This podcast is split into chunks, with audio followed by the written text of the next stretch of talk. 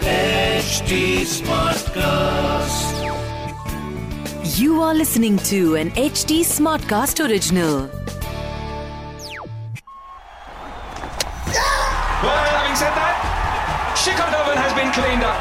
Shot. Oh, he's dropped a very difficult chance. Ishan Kishan smashed into that top part of the hand, maybe the lower part of the wrist.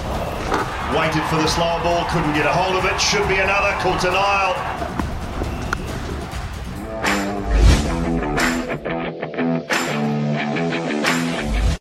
तो शिखर भाई कल के match की बात करें कि आज के मैच की बात करें मतलब इतना क्लोज इतना टाइट दो मैच साथ साथ मतलब टाइम भी नहीं मिल रहा है बात करने को बट चलो पहले कल के मैच की बात कर लेते हैं क्रिकबाजी शुरू हो चुकी है मैं राहुल मेरे साथ है शिखर वाशने और कल के मैच से थोड़े तो डिसअपॉइंट हुए होंगे आप।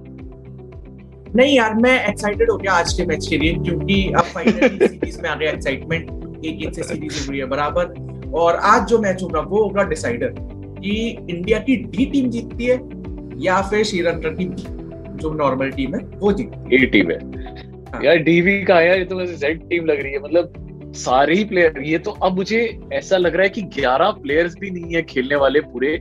अब तो जो नेट प्रैक्टिस कराने के लिए जो बॉलर्स आते हैं शायद आज उनमें से कोई ये खेलेगा क्योंकि अगर ये- अगर ये मैच दिल्ली में होता आप जाके अपना ऑडिशन दे सकते थे। कि साहब मेरे पे आता है। हाँ ठीक है साहब मेरे पे आता है मेरे को खिला दो हाँ। तो ये तो मतलब अभी कोई क्लब का प्लेयर भी होता ना तो वो आराम से हम्म, खेल हम्म। सकता था ये हालत हो गई है।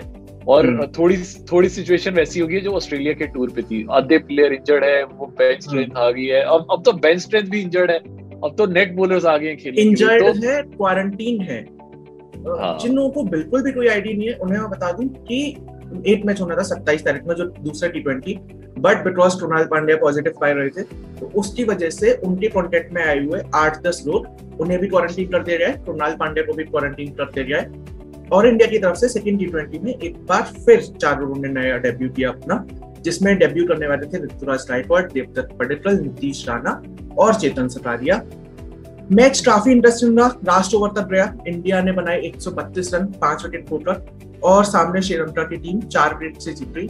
आखिरी ओवर में चाहिए थे करीब आठ रन और श्रीलंका ने आठ रन को दो बॉल बचते हुए कर दिए चेस ये थी मुझे- मैच मुझे जो चीज़ अच्छी लगी कल के मैच में वो ये थी कि इंडिया ने सात बॉलर्स खिलाए सेवन बॉलर्स और उसमें से भी पाँच की ही बारी आई। नीतीश राणा हम्म। और नवदीप सैनी को तो बेचारे को एक बॉल भी डालने को नहीं मिली।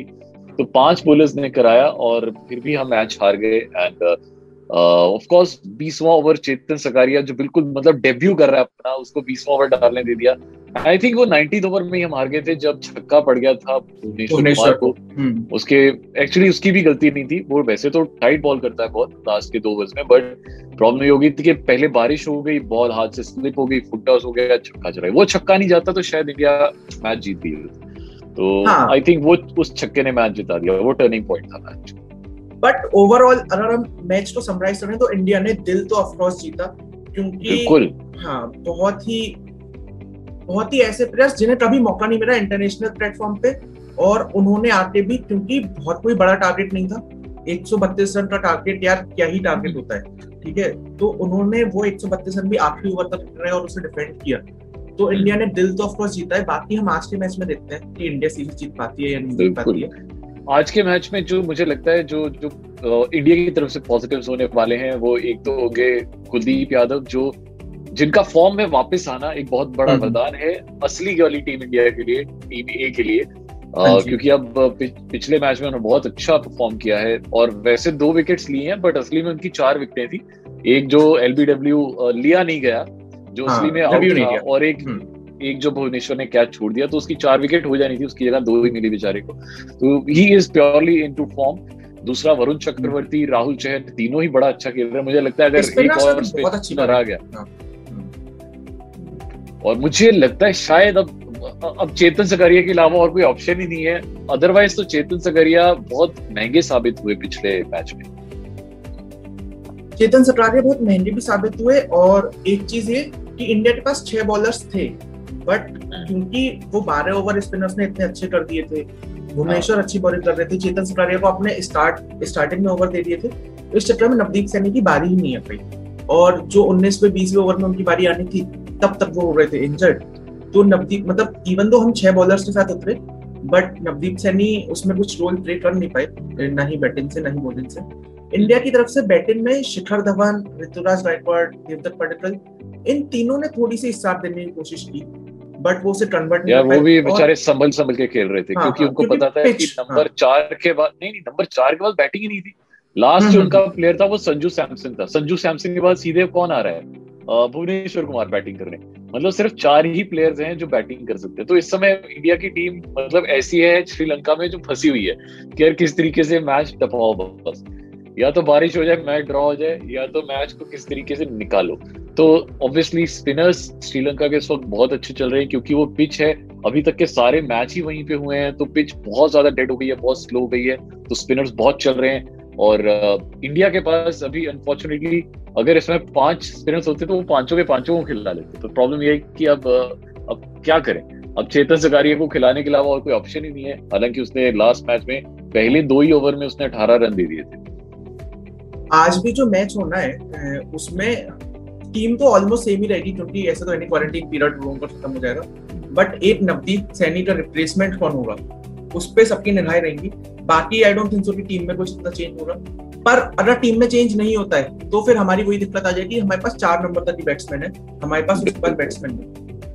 बिल्कुल। तो ये है कि शिखर धवन को एक बहुत क्रुशियल इनिंग आज खेलनी पड़ेगी कम से कम सत्तर अस्सी रन की। एंड अगर इस पिच पे 150 तक भी बना जाते हैं मुझे लगता है श्रीलंका के लिए बहुत है वो नहीं चेस कर पाएँगे। अ, क्योंकि इंडिया की बोलिंग आगे अच्छी है। तो बारह ओवर्स जो स्पिनर के हैं वो बहुत मुश्किल से हैं।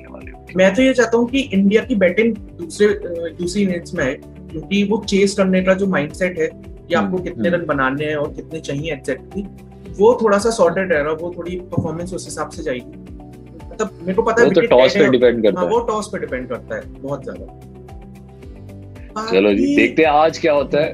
हाँ, फिर अब तो थोड़ा ही टाइम में मैच शुरू होने वाला है तो अब हम्म। रात को फिर से हमारी मुलाकात होगी देखते हैं ऊँट किस करवट बैठता है। और आज कोई सवाल है पूछने वाला क्योंकि अब थोड़ी देर में दोबारा मिल ही लेना तो सवाल रहने देते हैं बाद में पूछेंगे। ठीक जी है। हाँ सवाल रहने देते हैं बट आप लोग अपना प्यार मत रहने दीजिए। अगर आपको राहुल भाई को प्यार देना है हाँ। मुझे अपना प्यार देना है तो हम दोनों के इंस्टाग्राम हैंडल्स आइए एट द रेट राहुल मार्किन एट द रेट शिखर अंडर आर अगर आपको हमारी ऑर्गेनाइजेशन को प्यार देना है जो एच टी स्मार्ट कास्ट और फीवर एफ़ है तो उन को फेसबुक इंस्टाग्राम ट्विटर पे जाके फॉलो करो at the rate H T smart at the rate Fever F M official और थोड़ी देर में मैच शुरू होने वाला है जल्दी जल्दी जाओ मैच देखो हम लोग मैच के बाद आपसे फिर मिलेंगे ट्रिकबाजी यूँ चलती रहती तब तक के लिए सुनते रहो उन्हें नज़र